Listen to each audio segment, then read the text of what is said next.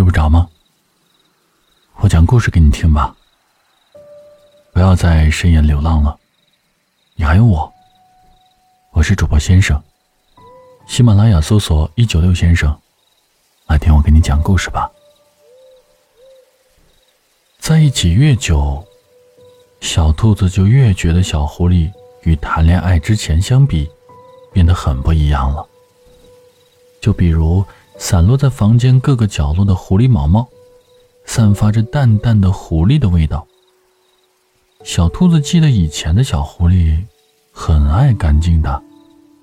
每次见面，毛毛都特别的柔顺，而且还是香喷喷的，也从来不会掉。又比如，但这些小兔子都不在意啊。小兔子在意的。是小狐狸对自己的态度的变化，比如，小狐狸不再每天都给小兔子送胡萝卜，也不再关心小兔子每天都做了什么，也不再发信息给小兔子说“我想你了”。在小兔子觉得打雷害怕的时候，小狐狸也不会再安慰它。给他讲小故事，哄他睡觉了。小兔子怀疑小狐狸对自己没有感觉了。小兔子又仔细的观察了小狐狸很多天。哎呀，那真是越观察越生气啊！终于有一天，小兔子憋不住了。小狐狸可不明白小兔子心里这些小心思，啊依旧是每天嘻嘻哈哈。时不时的调戏一下小兔子，所以当小兔子眼睛红红的、委屈的讲述这些变化时，小狐狸有点懵了。我，我真的变了这么多吗？小狐狸一时间不知道该说些什么了。好像小兔子说的对，但好像又有哪儿不太对。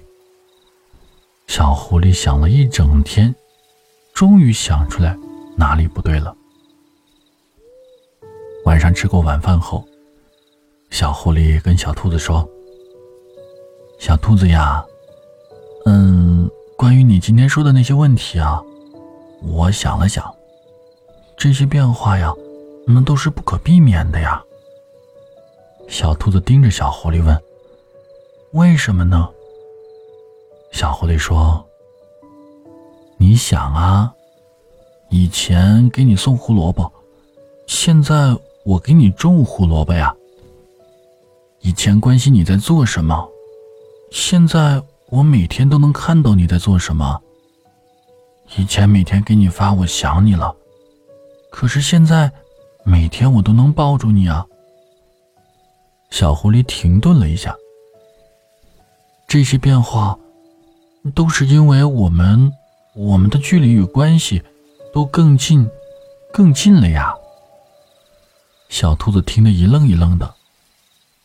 他想了一会儿，又委屈巴巴的说：“你，你，你是不是没有以前那么喜欢我了呀？